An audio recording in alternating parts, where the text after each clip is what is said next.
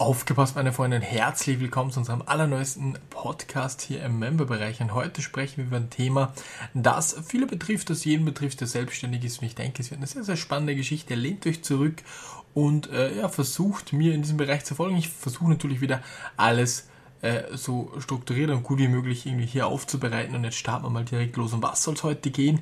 Es geht um Gewohnheiten, um schlechte Gewohnheiten abzulegen, gute Gewohnheiten einzubringen und es Es gibt da halt viele Mythen bzw. viele Dinge, die hier falsch gemacht werden. Und genau auf das würde ich heute ein bisschen eingehen. Das ist natürlich, jetzt wird sich der eine oder andere denken, naja, was hat das mit Reselling zu tun? Aber der denkt dann vielleicht auch komplett falsch, weil das Reselling, das Unternehmertum, das Selbstständ- der, Selbst- der Selbstständige sozusagen, ist ja das, das Wichtigste, der Motor von diesem Ganzen. Egal, ob er jetzt Reselling betreibt, Marketing, irgendwas halt. Äh, wenn der nicht läuft, dann läuft das Geschäft nicht. Und deswegen sind solche Podcasts oder auch Videos extrem wichtig. Und grundsätzlich, warum fällt es uns so schwer, eine neue Gewohnheit, was immer das auch sein will, vielleicht jeden Tag zu listen, jeden Tag Mails rauszuknallen, jeden Tag äh, gesund zu essen, jeden Tag zu lesen. Warum fällt es uns so schwer, solche Gewohnheiten zu, zu etablieren? Also grundsätzlich, wenn man ein bisschen in die Evolution zurückschaut, dann hat man ganz, ganz früher nicht, also ganz, ganz, ganz, ganz, ganz, ganz früher, also einige oh, zehntausende Jahre, hat man natürlich nicht vorausgeplant. Und das ist, hört sich jetzt komisch an, aber das ist, es ist noch verankert. Also das bedeutet, man hat da nicht irgendwie gelernt, um in zehn Jahren einen Abschluss zu haben oder in fünf Jahren, je nach Studium. Man hat da nicht äh, weniger gegessen, um einen super Körper zu haben, sondern man hat massiv kalorienreich gegessen, um den Winter zu überleben. Solche Dinge, verstehst du? Und deswegen fällt es uns, glaube ich, also das glaube nicht nur ich, sondern es gibt sehr, sehr viele Bücher, wo das genauso drin steht, ähm, fällt es uns extrem schwer, solche Gewohnheiten abzulegen. Aber trotzdem gibt es den Mythos, man muss diese eiserne Disziplin haben, weil sonst schafft man das Ganze nicht. Und das ist meiner Meinung nach, habe ich in, die letzten, in den letzten Jahren gelernt, ist nicht der Fall. Man braucht nicht die massiv eiserne Disziplin, man braucht doch nicht das mega Miracle Mindset in Wirklichkeit, obwohl es natürlich gut ist, wenn man beides hat, aber trotzdem kann man sich's viel leichter machen, indem man einfach äh, ja schaut, okay, was löst denn, sagen wir mal, mein, mein, mein Fehlverhalten aus? Und das gebe ich jetzt euch ein konkretes Beispiel. Was äh, löst denn aus, dass ich immer schlecht esse? Bei, nur als Beispiel. Nicht die, die, die unbedingt die Gewohnheit, sondern vielmehr, dass ich das Zeug vielleicht auch zu Hause habe. Warum?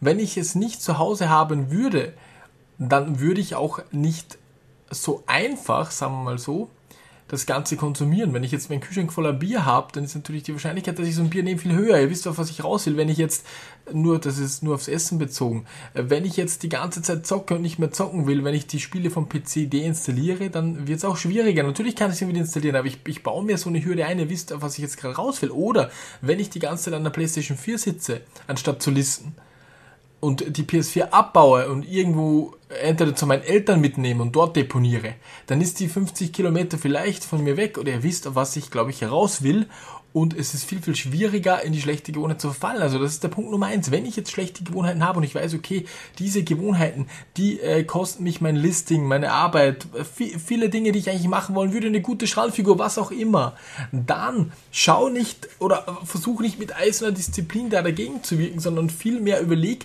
was sind denn Auslöser, die es mir sehr leicht machen, in diese Gewohnheiten zu verfallen und beseitige diese Auslöser. Das ist mal Punkt und Aufgabe Nummer eins von euch, Freunde. Wenn ihr immer aufgehalten werdet zu listen, weil äh, ihr übelstens Hausstall habt oder was auch immer, dann, dann räumt zusammen oder wenn ihr immer am Handy seid, dann Oder, oder wenn ihr euch immer ablenken lässt, wenn ihr listet und dann schaut ihr, okay, kriege ich wieder eine Nachricht von eBay oder was auch immer, dann nehmt das Handy beim Listen, schaltet es aus.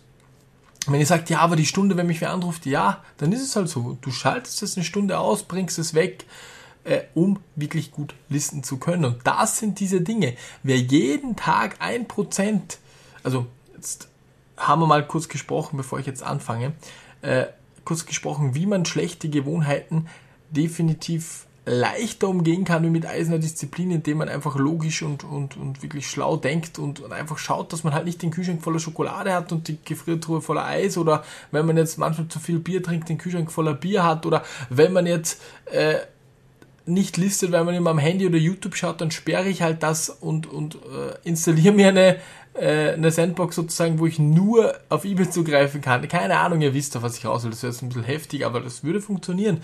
Alles sperren außer E-Mail zu diesem Zeitpunkt. Fertig. Äh, dann klappt das Ganze auch.